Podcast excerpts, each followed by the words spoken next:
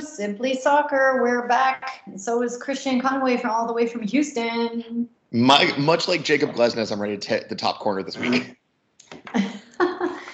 Well, you did bring us home a point, I will say. I mean, if that's the only thing we brought home, we also brought home a, a couple of uh, a, a lot of crosses out of that game too. So. Yeah. So, you know, buckle in, guys. This is L A Galaxy Talk. Um, our episode last week fell through because of uh, Mercury and Gatorade. So I appreciate you guys tuning in and uh, keeping supporting us. Uh, yeah. Uh, the preseason, you know, I can't really say looked all that promising. I mean, we lost to Toronto, who's a defending, well, not champion, but, you know, they... I mean, they're the defending M L S. They're, they're the current M L S Cup holders. It's, you know, the, you know the, before the Seattle one, yeah.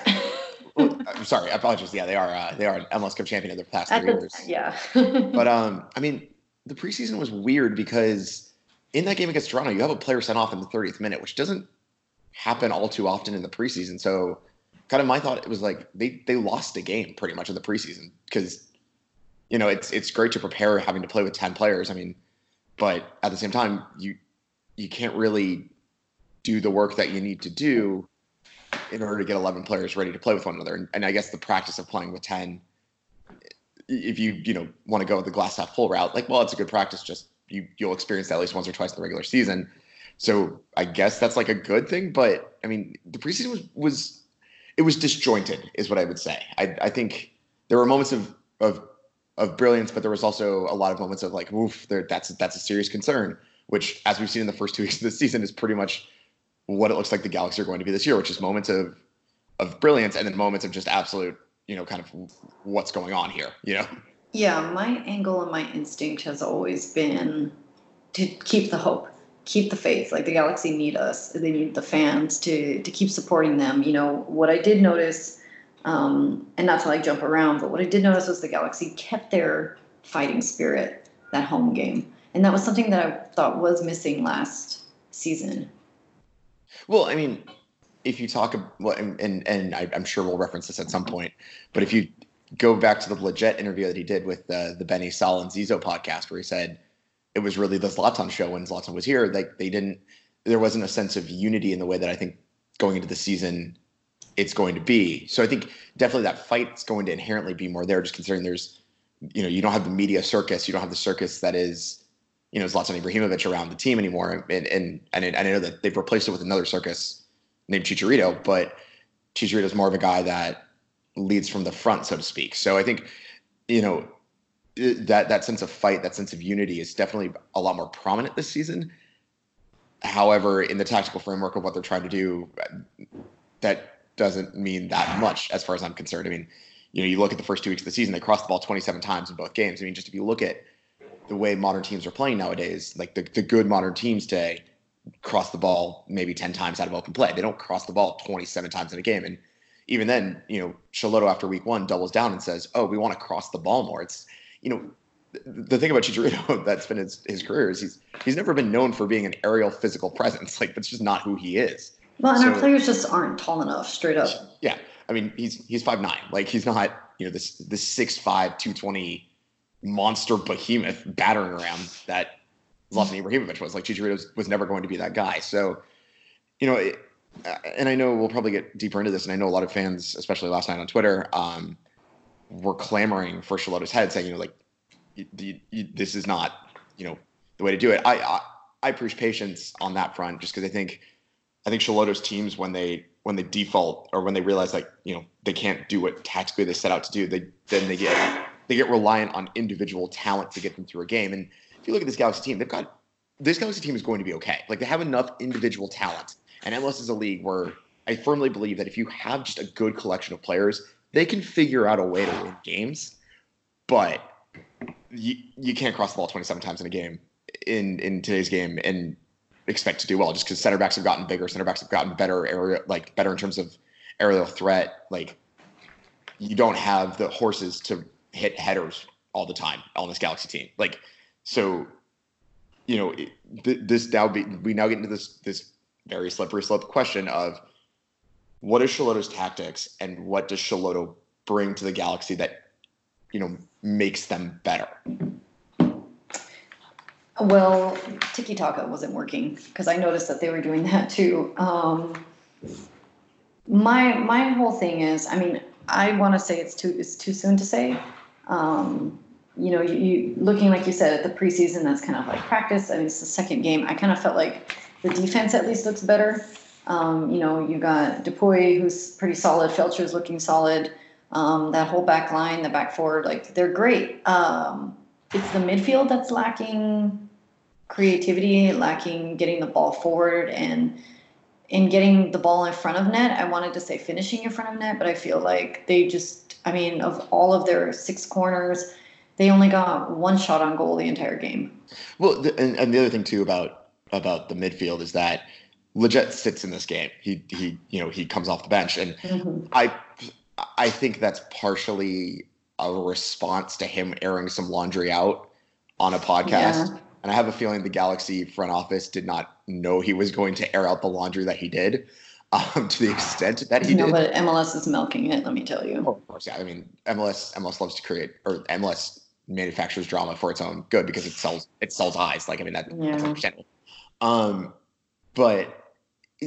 It is weird. I think there is there is definitely a sense, at least in the midfield right now, that it's very unbalanced. And I think, you know, the problem is there's no real clear answer to to fixing that balance, because you start you start Clutch and Corona. I mean, obviously, Jonathan DeSantis, whenever he's healthy, he will start. I think there's no question about that. And I've I've long opined on this podcast exactly how good Jonathan DeSantis is. He just Jonathan DeSantis changes games.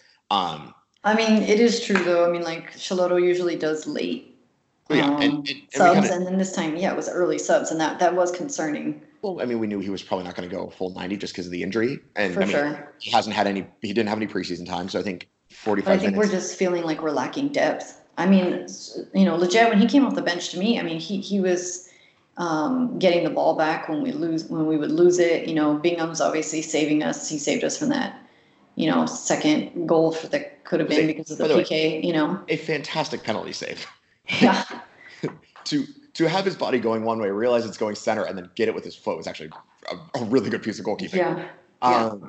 But it, the thing is, the problem with this this this this balance issue that we seem to have is that there is real no clear fix for it. Because, I mean, you sit Corona, who I guess is meant to be kind of the shuttler in the midfield for Lletget, who's more of a number ten kind of style, and you've got two number tens and Clutch and Lletget on the field with really no good defensive cover outside of Jonathan DeSantis for that back line that I think we both can admit is a little bit fragile.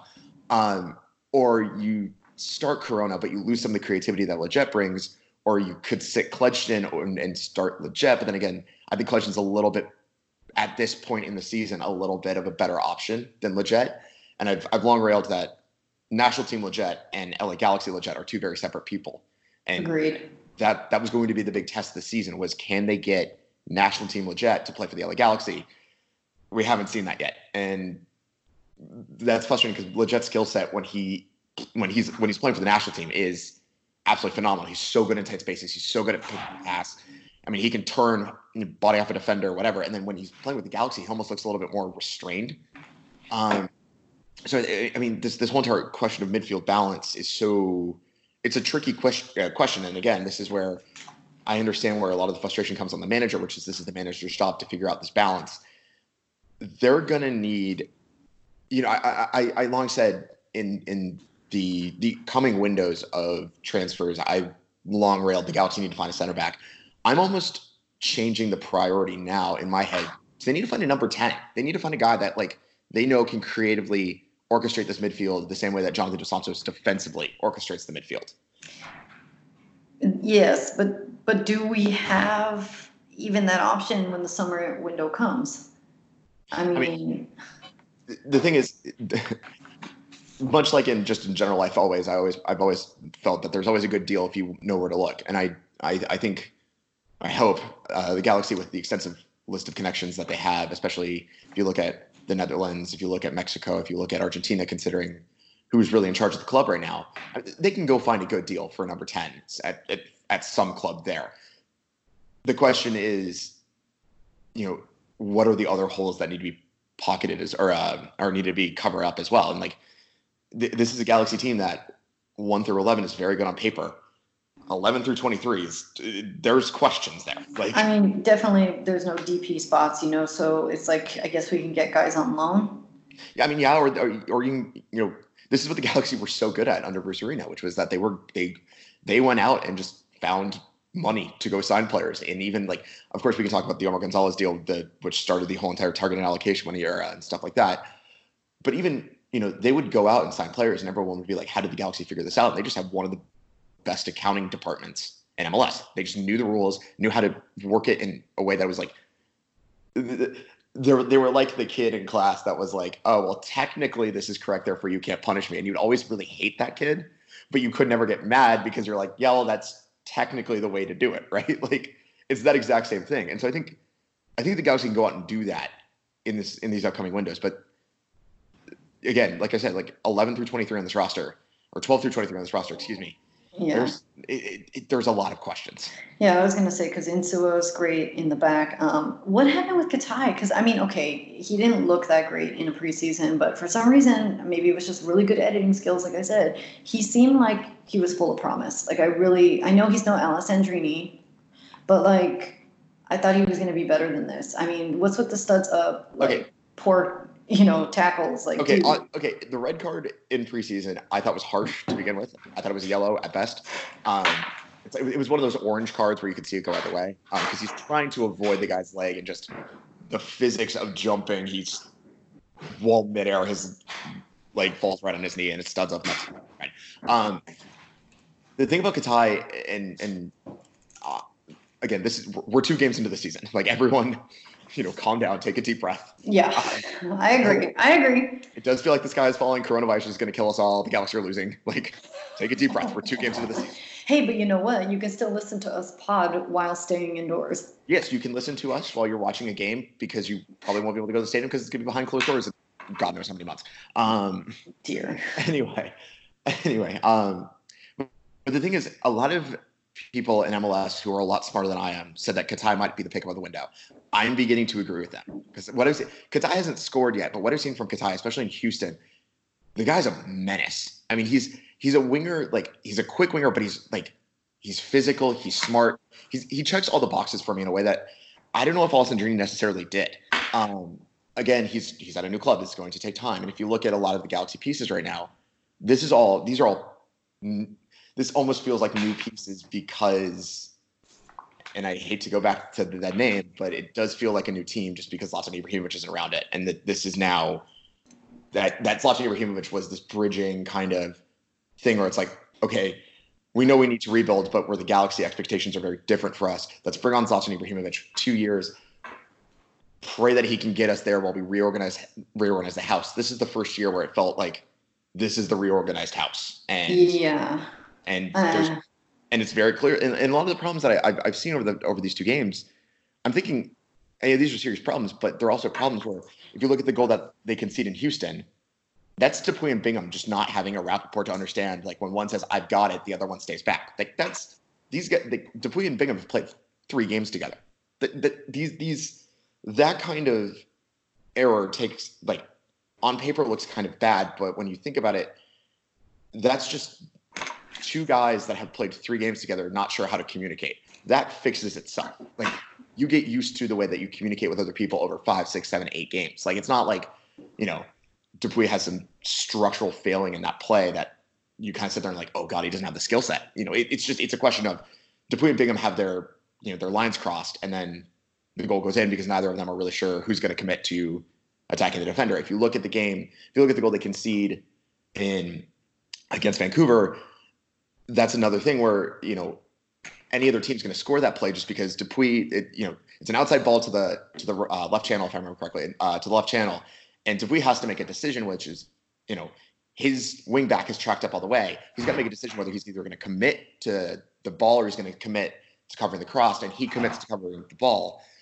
And every single time that happens, you split the center backs. Any, any smart attacker worth their salt is going to be sitting in the box being like, ooh, wait, center backs are split. I just need the ball to come to me and I'm going to score it. And that's exactly what Tosin Ricketts does at the top of the box. You know, should Perry Kitchen be tracking back a little bit to make sure that, you know, Tosin Ricketts doesn't have that clear of an opportunity? Yeah, probably. But it's, it's, it, the, the two goals they concede are not goals in my mind where I'm sitting there being like, these are massive structural failings.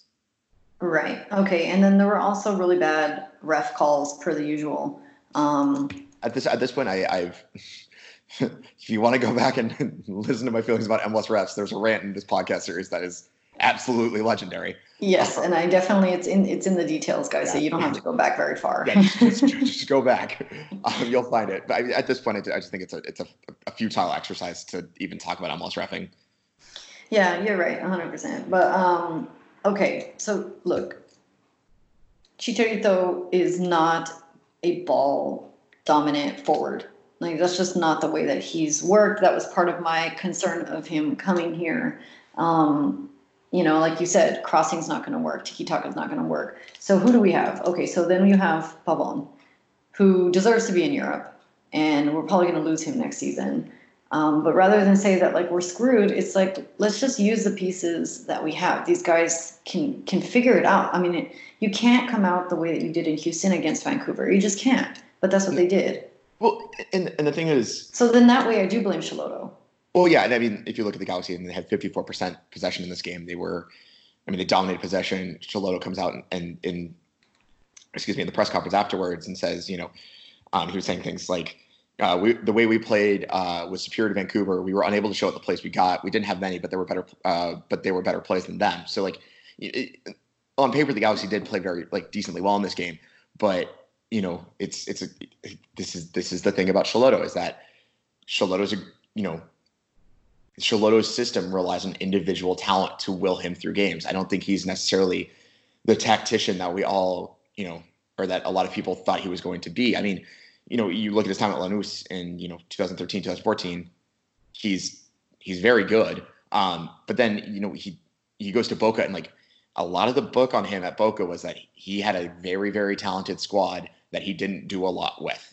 So, you know, again, this is there was there was open questions about Schelotto, and I think now we're starting to see those open questions. Like, again, it, it doesn't look like, outside of crossing it, there's a real tactical identity at times. And I, I think it's more that Schelotto just relies on very good individual talent to get him through games. And it, that's that's definitely a concern. I mean, it's, it's a concern. Look, not to, um, you know, put down Zubac or anything like that. But when he's your spark off the bench, when he's looking to be hero of the game, which is, is his job, is what he should be doing. I, you know, but at any point, I really didn't feel like we were going to score for real. Yeah, it, it it looked blunt. I think that was that's about the best way to put it. I mean, they have one shot on goal, you know, in this game, and and that's you know, that's not good, especially at home. You know, like if you're going to be at home, if you're going to be, you know, you're playing in front of that home crowd, and, and you've got to show a little bit more life than what they showed. Um, I mean, twelve shots, but like you know, one on goal. That's really not the numbers you want. In, in this type of game. Yeah, okay. Um, maybe the other problem is lack of leadership, because I know, you know, Chicharito was given the armband, but he was also sharing it with what looked like Jonathan DeSantis, and then Sacha got it when Jonathan was subbed off. So I'm just, you know, then after the media press conference, like, Chicharito didn't address the media. It's like it's too soon for stuff like that, I feel. Yeah, and and and well, in terms of Chicharito not addressing the media, I can understand the frustration about, especially about this game, and especially with mm-hmm. him, because if you look at that, uh, was it Naked Humans, I believe, the interview where he talks about coming to M L S, he says like, you know, like, I still believe I have so much to give. I still believe I can be a critical part of a team. And these first two games, he has two shots, both of which are off target, and both of which, if you look at them, he really. You know, that was that was a hope and a prayer kind of shot. Like, I understand this frustration. And also, keep in mind, Carlos Vela didn't talk to the media I, after the L A F C game. Um, I, I, I think this, this gets to a, a more league-wide thing than necessarily just a Chicharito frustration thing. Like, I think, mm-hmm. you know, we as a media in U S soccer aren't necessarily as aggressive with how we want to, you know, get quotes and moments of, you know, of – despair for players, but you know, that's that's a longer, more ethics-based decision than I I care to get into. Mm. Um, but I mean, I'm looking at like the whole entire thing that like the, the question of leadership, which is, I mean, Jonathan DeSantis, Sacha Clutch, Jonathan DeSantis, of course, we we know what he is. Sacha Clutch, who's been, who's played in Europe, he's thirty years old, a well-respected M L S veteran. You know, Chicharito, of course, we know what Chicharito is. I mean, Corona, who played at America, like Katai, who's a well, you know, is a European veteran, et cetera, uh, as well. Insua, who's, you know, who played at Stuttgart, who was very good in the Bundesliga. Like, it, it, there's leadership at every position. It just, it does feel like, and I agree with you that it, it just doesn't feel like there's any clear kind of uh, accountability, I guess is the word I want to use. Yes, accountability. Yeah. Just, you, like there, there was this this clip that I just saw on Twitter uh, a couple hours ago of the Ajax captain uh, Dusan Tadic absolutely lighting into Serginho Dest when he makes a mistake. Like there, there, there doesn't seem to be a player that's going to light into someone and say, "This is a problem. We need to fix it now." And that's kind of weird considering all the, the, the senior leadership that this team is supposedly supposed to have. Yeah. And, and, you know, if we're going to go back then and say that, you know, look, what Lletget said, it wasn't anybody's surprise. That's to say, that's not to say, you know, I, I think it is getting blown out of proportion what he said. And I don't think that, I don't think that he should be airing laundry out, obviously, just like we wouldn't on this pod, but I'm just saying, like, I also understand in that way that, that now it's like, yeah, but who is going to stand up and criticize the team a bit from the inside? Yeah, I, I agree with that. And, and, and, and, and on the Lletget interview, and I think I, I agree with you that it's been blown out of proportion. Look, I mean, and I, I think a lot of people who say, oh, Lletget's soft, or like, you know, he's soft for airing it when Ibrahimovic like left. I guarantee everyone who's saying that he's soft has been in an office with someone that they absolutely despise every day. And they have to see that person's face every day. And they have to take the disrespect from that person every day. And the minute that person leaves the office, they're like, I turn to their coworker and say, I cannot wait to talk the most dirty laundry about that person the minute they're out of the office. We've all been there. Like, we've all been in the Jets position. Like, this isn't, like, he's not, he's literally, he, he's not like, saying anything that like we haven't said about people in our lives, like right, and like and that we couldn't figure about Zlatan. Let's be honest. I mean, yeah. you know, he's not. He's look, he's human. I'm not about to sit here and say, oh yeah, like you know, Zlatan's like this, this, and that personality and toxic. Like, dude, whatever. Like, and the thing about Zlatan is that every if you look at, again, if you look at it, like, where's talking, my cup though? Where's my sixth star though? That's what I'm upset about. I don't feel any closer to it. I know it's only two games in, and um, you know, I, I did say on camera with First to Five, like, yeah, race to six, like we're getting that sixth star. But like, you know, obviously you still want to believe that, you know. Yeah. A quick button ender on the uh, Zlatan conversation before we move into that. Um, For sure. The thing about the thing about Zlatan is, and and this is why Lletget aired this, and and Lletget is not the first person to say this about Zlatan, nor will he be the last. The thing about Zlatan is every club he's been to, he believes he's bigger than the institution. If you look at the clubs where it did not work out for him, which was, you know, the one club where it really didn't work for him was Barcelona.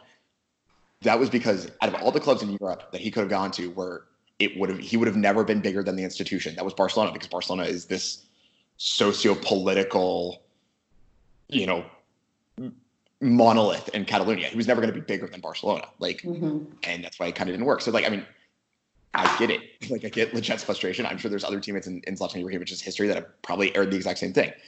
Um, in terms of the doom and gloom, I honestly feel like I'm yeah, the, the famous photo of the guy with, uh, you know, all the bombs going off in the background and saying, everything is fine, calm down. I feel like I'm that that guy.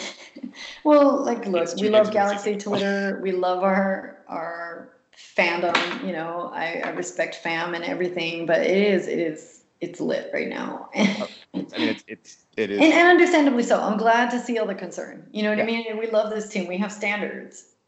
Yeah, and, and some some rightfully could argue a little too high, but um, the thing the thing I will say the so. Again, we're going to get games like this in the season where it's just sometimes just the team doesn't have it on the day. I think that, you know, I think we can probably chalk that off as just the Galaxy didn't have it on the day. I, I don't think, you know, if you're going to have those type of games, having them early in the season is not a bad place to be. Um, you know, the, the the thing I will say is the the number that concerns me the most coming out of this game is in terms of expected goals. The Galaxy total team X G was point five six. That's That is that is low. I mean, that's I mean, okay, we would have to pull up the stats. What happened with the two thousand eleven uh, team that won the cup? They didn't. I know that there was a better, solid team, and okay, you know, we well, they, had well, they, Donovan they and everybody, but but no, no, no, went, seriously, like they, they, they didn't went have that many goals. goals yeah, no, they had know? they went one point in their first two games, and all of a sudden they won the title. I think a lot of this reaction to the Vancouver game. Yes, there are legitimate concerns, and and I think it's now and P T S D from past seasons. Well, yes. I think I think there are legitimate concerns we can bring up here, especially you know. in reference to Schelotto's tactical inflexibility or inability to figure out how tactically to get himself out of situations that are very rough. I think that's that's been my biggest criticism of Schelotto is that it doesn't seem he doesn't seem to be adaptive in a situation where, you know, you go down a goal and all of a sudden it's just, well, you know what, we're going to keep doing the same thing and hope it works. Like it, it, he he doesn't seem to to like respond to situations as they pop up in game. Now, sometimes that's a good thing because, you know, you can overreact. But the way I've seen it with Schelotto is that he he he's very tactically dogmatic in a way that he doesn't like switching things around. And that is a bit of a concern if, you know, I, I think the game that really highlighted it the most was the playoff game last year against L A F C, where the Galaxy were getting killed outside with, you know, with Giancarlo Gonzalez on the right and Diego Rossi just running at him all day. And you know, anyone with two eyes and half a brain cell could have seen it, you know, could see that happening. And Schelotto doesn't decide to change it until the seventieth minute. Like, you know, it, that that game highlighted to me like, kind of the tactical inflexibility of what Schelotto is. This game, I think, also is one of those games, too, where, like, you know, again, the Galaxy can't whip in twenty-seven crosses to the players they have right now and hope that it's going to work out. They just don't have the players for it. So, you know, it, a lot's got to change fast.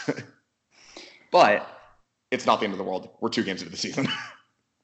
Right. And I do want to say that, you know, the home opener didn't go the way that we wanted it to, obviously, for more reasons than one. But however, one, I will give it to the fans, supporters, always bringing bringing the atmosphere, um, showing up when the team on the pitch isn't. Um, we as G's fans get, like, hyped for the home opener in a way that I've never seen other teams' fans get. Like, I don't know, I don't know what it is, but like I saw, I saw a tweet. I can't remember who, and I apologize if you were listening and, and it was your tweet. And I, I can't remember who tweeted it out, but they were like, "It feels like the first day of school when you get to see like all your friends again and stuff like that." I was like, "Yeah, that," but with a bunch of shots of tequila.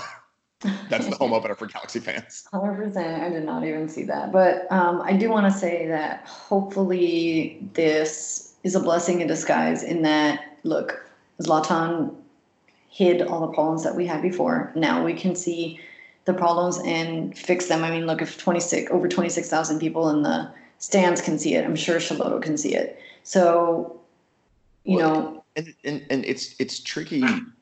The Galaxy job in general is very tricky because we as fans expect so much out of the team. Like the Galaxy can't come out and write it. Like, you know, I'm an L A Kings fan, and they wrote a letter to the fan base that said, look, we're going to suck for the next six years. Like, we just don't have the talent. We're on horrible contracts. Like, we need to build up youth talent, you know, young talent. We're, it, it's going to be a rough few years, but we feel we're going to be competitive after that. The Galaxy is one of those franchises that they cannot come out and do that. Just the expectation that the world has about the Galaxy is the Galaxy have to always be competitive, but also be in a position, like, they're in a position right now where they always have to be competitive, but also the Galaxy probably need two rebuilding years.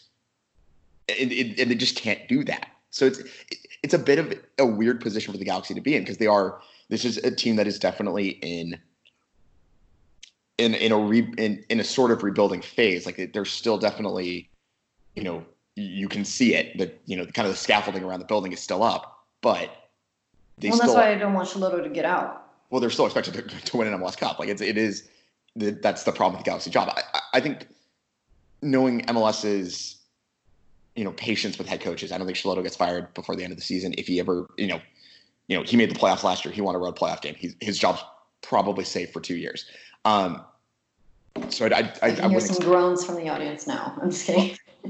I, I mean, last season was successful. Last season was a good season. I know everyone is still, you know, smarting about the loss to L A F C in the playoffs, but there were only two teams in, in M L S last season that won a playoff game on the road. We were one of the two. Like, and they, they, They went to Minnesota, and that's not an easy place to play, and they won.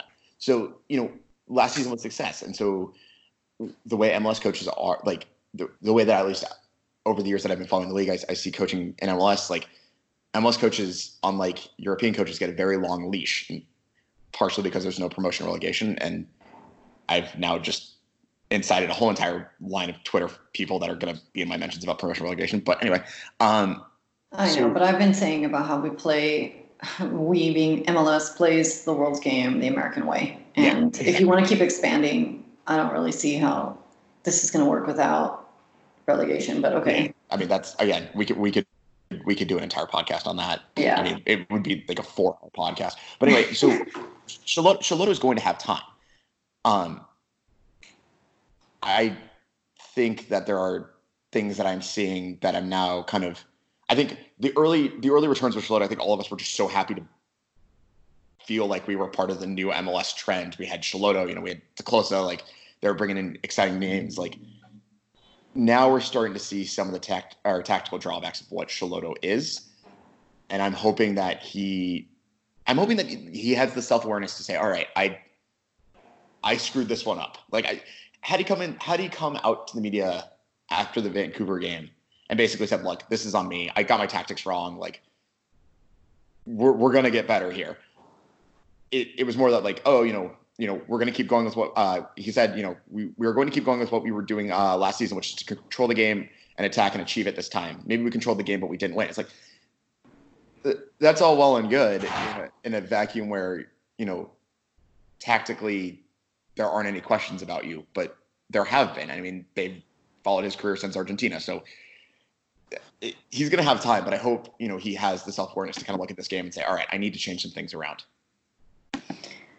Yeah, and one thing I will say about the home opener, like I said, going not our way, is that hopefully these non-devoted fans, quote unquote, will find, you know, their way back to L A F C. Um, because I say that because there there were fans that were there that were there to see only one player, Chicharito, and I know that we were upset, but fighting in the stands and throwing beer in the stands is not the way to go, guys. We're better than that. I I, I agree one hundred percent. And it, and it was it was very disheartening to see um, the videos of the fights that were that were breaking out in the stadium. Um, I mean, and and this is not just related to a soccer thing. It's related to just sport in general. I mean, yeah. Look, I mean, at the end of the day, if you if you go to a sporting event, you know, you, this is not, you don't pay money to do whatever the hell you want. You, you are in public with a lot of other people. And I mean, if you, I've always said, if you wouldn't do it in the comfort of your own home, then why are you doing it in public as well? Like, I mean, this or, could that actually could go a lot of other places, but I know, like, in terms of like, you know, like it, it, it just, it doesn't make sense. Like it, it drives me crazy because it's like, you're paying money to do this, but you're also like, you're, your behavior also affects those around you. It's it's a shocking and annoying lack of self-awareness of the people around you. And it, and I mean, I really hope that we we as fans do a very good job of ensuring that, you know, when we see, you know, another fan getting too drunk or something like that and, you know, getting aggressive, that, you know, we de-escalate the situation to the point where we don't have these kind of videos coming out of our stadium, because it is, it's, I mean, it's just, it's, it's an embarrassing look, and it's and and I, I I hope that those fans that were involved in those fights, um, either you know, you know, have a moment of self-reflection, realize how absolutely embarrassing it was for them and for the club and stuff like that, and that, you know, either they realize that they can't attend games without getting into a fight, and then they should not be attending games, or they realize that this is just, you know, this is not anywhere anywhere near acceptable. Yeah, thank you for that P S A. So with that, um... also. Also, yeah. Who are you that you're getting drunk, like that drunk at Dignity Health Sports Park, considering how expensive beers are? Like, how? Yeah, seriously. I want your really job. You've got that much disposable. You know, if you have that much disposable income to drink that much beer at the stadium to the point where you're ready to fight someone, think and about like spending pitch. your money in better ways, please. Yeah. Donate so, to a charity or some shit. Yeah. And, oh, yeah. Let's get to listeners' questions. I, so, I guess listeners donate questions to us as some form of charity. They do. Um, so Fight Everyone says, I get that coaches should be able to make the best of it. Speaking of fighting. I know, right? They have available, but do you cut G B S any slack for Jonah being out or injured? Last year we lived and died based on Zlatan's performance. Is it possible we're seeing this again, but with uh, Jonathan DeSantis? And yes, I'm aware I'm grasping at straws. I just really want us to not be as bad as I think we are. Um, so uh, Taylor Twellman made a point last year on one of the broadcasts of the games. I believe it was the Minnesota game, where he said the the, the biggest person in the Galaxy last season was Zlatan Ibrahimovic, but maybe the most important is Jonathan DeSantis. I agree with that. I think the Galaxy live and die by Jonathan DeSantis' performances, simply because he is one of the one of the best defensive midfielders I've ever seen. Um, and I say that as a connoisseur of defensive midfielders. Um, the thing I will say about it is, first off, this injury we kind of knew Jonathan had coming into the season, that he was dealing with some form of hamstring quad issue. I don't think this is, I don't think this falls necessarily on Schelotto. I think this is just the natural run of an athlete like this. I mean, this athletes get injured all the time. So I, I, I think, you know, this isn't, I don't think this falls on Schelotto. I think they, the way they handled it was actually very, uh, very smart. You know, they knew that, you know, this is early in the season. You know, the thing about M L S is you can get away with, you look at, you know, Seattle's M L S Cup runs. They, you know, were largely indifferent for the first half of the season, and then they all of a sudden got hot and won cups. Like, I mean, you can get away with maybe chunking the first five games of an M L S season. And if they're going, I think it's an abundance of caution with, with Jonathan DeSantis. Like, they're not going to rush him back for, because a game against this, a game in the second week against Vancouver is not a must win game for the Galaxy. You know what I mean? Totally. Like you said, it's early in the season, and I think that they can go ahead and rest him. Like you said, take him out early. It's, I understand, you know, that midfield, not, I said, you know, we were missing Alessandrini and we just don't have it. And so that depth and, and everything that you're worried about, but it, it's better to protect a player and suck at the beginning. So that way we can, we can take this all the way and on the road, you know, if it gets like that. Um, you know, people are talking about that Minnesota style of play. I mean, yeah, what did happen to that? Well, you have you have you have a lot of players that, that change. You know, we have different people this time around, and and just because something worked one way doesn't mean that you bring it the same way. You know, the whole thing is, you know, that my criticism is that there is lack of creativity, and I don't want to be playing like we did against Minnesota. I don't want to be playing like we did against Houston. It's like, no, we have to come out, we have to adjust every game, and um, you know, whether that's the formation, um, as people were saying, you know, it's it's a uh, It's the it's yes, it's on the coach, but it's at the same time like, let's give these players a chance to learn to mesh together. Yeah, and, and again, I, I, again, I, and I, I, I railed against myself earlier for doing it, but I do have to bring up Ibrahimovic again, because this is a different. I mean, the, mm-hmm. the the mentality is different now. This year, it's going to be goal scoring by committee. They don't have a guy that's going to ping in thirty goals. Like, you know, it, it the the. the sense of everything is very different this year than it was compared to two years ago. Like, I mean, this is a very different place the Galaxy are in, and they're figuring it out, you know? So, I mean, it's the, the, a lot of the problems that I've seen over the, over these first two weeks are definitely teething problems, not really structural systemic problems that are, are concerning in a way that, like, oh, we can never fix it. You know what I mean? Right. And I feel like we covered it um, when we said, you know, Chicharito is not, not going to be your, your, ball guy at the top. He's no, just I mean, not, that's just not the way he plays. So, but to call him Gio two point oh, I don't think that's fair yet. I mean, I'm the last person who's going to sit here and defend Chicharito, but you know what I'm saying? It's two weeks into the season. Like, everyone who's saying Gio two point oh, two weeks into the season, has no sense of patience whatsoever in their lives. Like, I mean, the guy's going to score goals. I mean, he's going to score at least ten goals this season. I have no question in my mind about that. Like, the problem is that they're still trying to figure out how to play with him. And it's, I mean, he's been at the club for three weeks. It's not like he's been there for three years. So, like, patience. So, Miami F C did impress. Um, they they were up to the match against L A F C. Like, they stepped up. Uh, they got some weird red card situation that kind of took them out of the running uh, against D C. Um, so, what are we looking at when we go there on March fourteenth? Um, I mean, you're, you're you're looking at a team that is definitely coach uh, is a is a hallmark Diego Alonso team, which is they're not necessarily flashy, they're not necessarily this, you know, beautiful possession based tiki taka style team. They're they're hard workers. They're I mean, they're, they're an aggressive, pressing, hardworking side. I mean, that's That's what Diego Alonso was known for. That's what he does well. And so, I mean, there is question. Uh, I mean, obviously, Roman Torres will not be uh, available for the match considering his red card. Um, I think that's a pretty big loss considering. Oh, that. yeah, we've got guys suspended. Um, Corona, Corona. Yeah. yeah. So, I mean, th- that's that's definitely a question. Um, but I th- you know, it, again, this this is a good Miami side. I mean, if you look at the game against L A F C, they pressed very well. They I, you could argue, honestly, they probably should have won the game. Um, but, you know, I, I think the Galaxy, they're going to they're gonna have trouble. I mean, you know, Rodolfo Pizarro is obviously a great player. Um, I mean, you know, Victor Ulloa is really good. Like, I mean, there's, you know, of course, Juan Agudelo. That's a, a name most M L S vets will remember. They, they have talent at every position. They're deep at every position. This is... It's not necessarily a flashy team. I think I think a lot of us expected Miami to be a little bit more flashy considering the David Beckham ownership, you know, the, their stated goals, or Tomas ownership as well. But they've done a very good job of just building a really solid roster that isn't, you know, you know, is really hard to beat. And so um, I think the Galaxy are going to struggle. I think especially, you know, it's the, their first game at home. So obviously you have you have that energy that's going to be really difficult to deal with. But I mean, you know, no Katai, no Corona. That's going to be difficult for the Galaxy. But you know, this is M L S. You know, the way you win trophies is you draw on the road and win at home. So, you know, if the Galaxy can go out and get a draw on the road, it would be I'd I'd consider it very successful, especially especially considering, you know, it's it's their first game at home in the club history. I mean, just weird things happen in those kind of games. Just the energy is so different than a normal game. You know what I mean?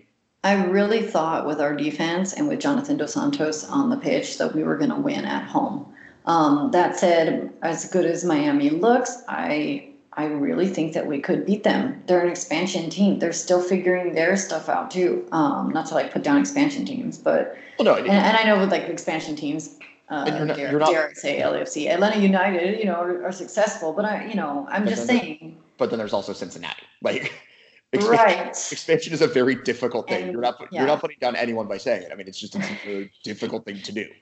Yeah, it is. And, and like I said, I, I was very, it was, you know, Miami's very entertaining to watch. Um, I feel like the first half of this match could be boring as hell. Uh, I feel like they can come out slow. I feel like L A Galaxy have been playing it safe uh, when they come out. And I'm just like, just attack, just shoot the ball. I don't care who's shooting it. I mean, I don't want, you know, Katai, well, Katai's not going to be there. He's suspended. Maybe that's a good thing.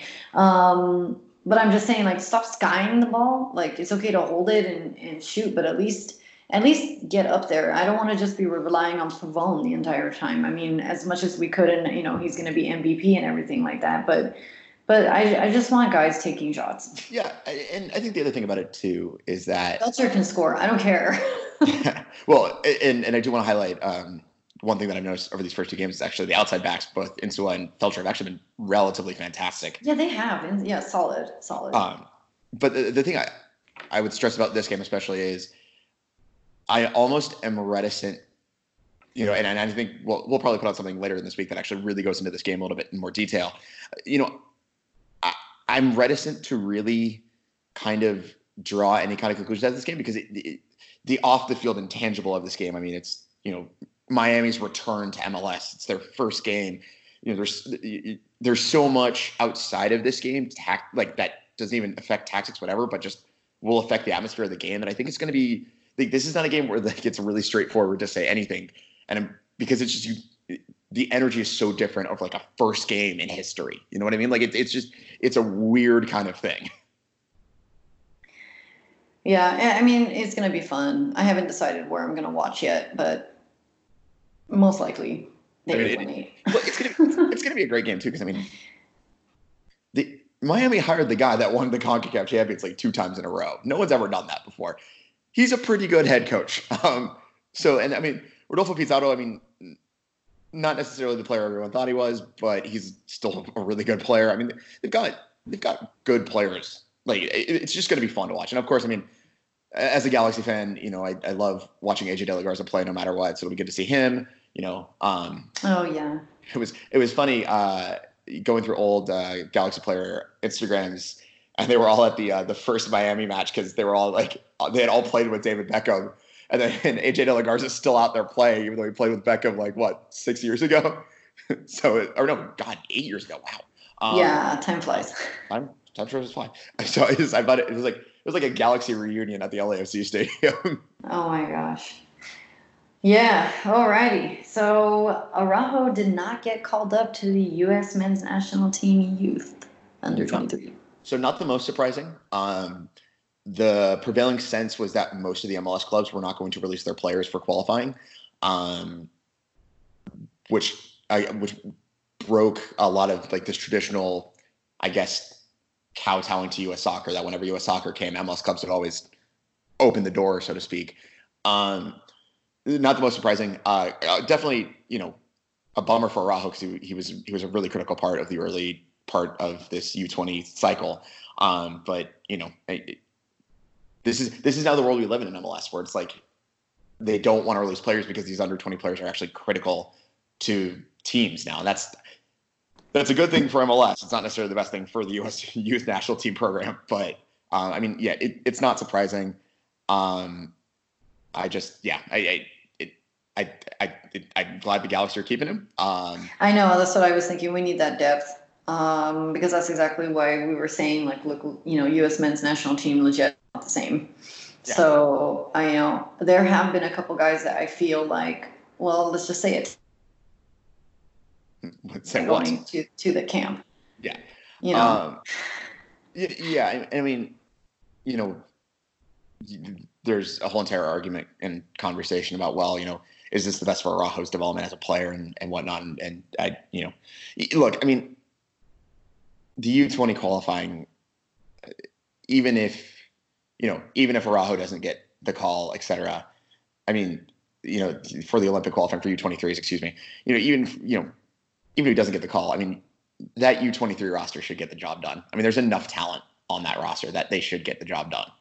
Um, and then who knows, Araujo might be going to the Olympics, or we might have a canceled Olympics. But anyway, um, I know that's another this, thing. This so all might really this all might be not. Yeah. Um, all right.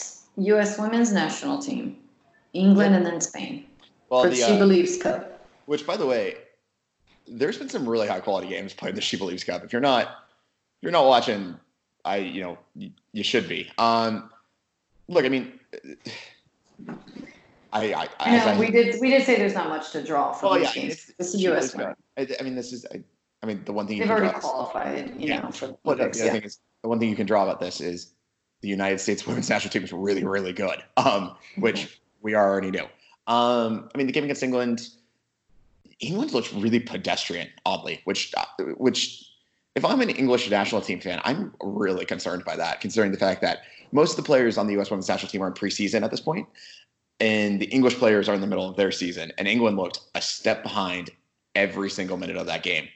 And this was, you know, U S women's national team players in preseason. That's that's a bit of a concern, and that's going to be a, a real big question for Phil Neville to answer moving forward is, you know, you know, why did they look so pedestrian um, against the United States women's national team? And and and and Phil Neville was really drumming or beating up, you know, beating the drums in, in the press before this game. You know, he said, you know, oh, we believe we've closed the gap. We believe we're on the same talent level. We believe, you know, we can beat them any game we play them. And then they go out and put in that performance, which was, it was not great. And, you know, Kristen Prescott was an absolute worldie in this game. Um, yeah, that's who I was thinking of right away. The then, goals. Yeah. Has anyone had a better two thousand twenty than Kristen Press? Like uh, between, between uh, World or uh, Olympic qualifying and that, I mean, she's been absolutely phenomenal this year. Um, The Spain game was, again, very similar to the game that they played in the World Cup, which is that Spain's a, Spain's a really tough team. And, and and as I as I said it last year, the thing that Spain lacks, and that's going to – that if they ever obtain, they're going to be probably the best – one of the best teams in the, in the in the world, women's national team-wise, is they lack, like, one match winner. Like, they they lack a player that can take the game by the scruff of its neck and be like, all right, I'm, I'm settling this. I'm winning, I'm winning this game for us. It, They don't really have that, but if they get it, watch out, because they're going to be absolutely devastatingly good. Um, but yeah, and I mean, they made the United States work, which if you look at the round of sixteen game, or the round of sixteen in the World Cup, Spain made the United States work for that win. So, I mean, again, this is She Believes Cup. There's not, you know, you can you can take some things out of it, you know, but, you know, can't really take a lot considering, you know, it's not really a major international tournament. It's, you know, the United States invites player or, you know, invites the teams and whatnot. But I mean, the way that the United States have come out in these, in these two games against England and Spain, they've looked, they've, they do not look like they've lost a step. And I mean, they would be the first team on the women's side to do the World Cup Olympic double that no team has ever done it before. It's not an easy task to do, but I mean, if they play like this, you've got to consider them favorites in the Olympics. Absolutely. I mean, again, our expectations are high, but for, for really good reason. Yeah, I mean, what they haven't like they haven't lost a game in two years. Like, expectations are high. Yeah.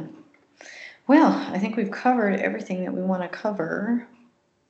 I mean, okay, just a quick thought on the Galaxy when they are shooting, since they can't finish in front of net or they can't even really get up there. Should they just shoot from distance? Um, I'm sure some analytics guy would say that's probably a dumb idea, but um, just when you're talking about diminishing returns on X G and whatnot, but.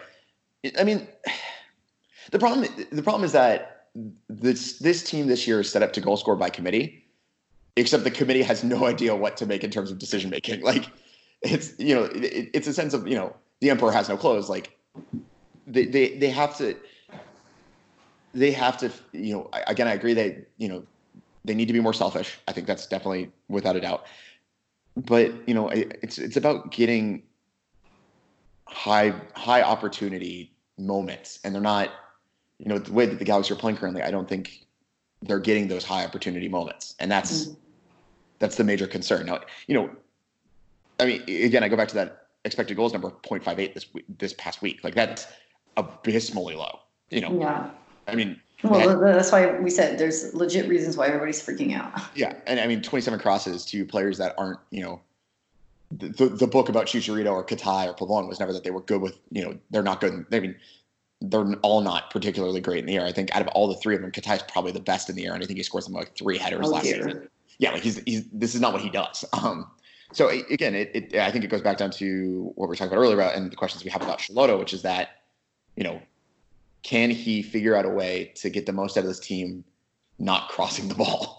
And that's the that I think that's the in terms of the early, you know, first few weeks of the season, that's going to be the big question of this Galaxy team is, can they figure out a way to generate offense without, you know, just playing root run, hopelessly lumping into the box and praying that someone finds some Air Jordans and hops like seven feet. Right. Away, no, you know? like no, no control of the ball, patience on the ball, not giving up the ball. Um, so in our half, uh, Definitely. You know, I mean, I know it's easy for me to sit here and say, like, you know, come up with something better. Don't try the same thing over and over again and hope it works. But, but you know, if, if like I said, all of us can see it in the stands and everybody's like shouting and crying out, like, please, well, you know. I mean, the, I almost think it's there's an issue in terms of connection between the lines, so to speak. Like, watching Houston, what I really noticed was that, like, the minute the ball would turn over, the Galaxy just looked really disjointed in terms of getting the ball to the forward line. Mm-hmm. And, like, I think that's that's definitely something they're going to have to work on. Is, is this is this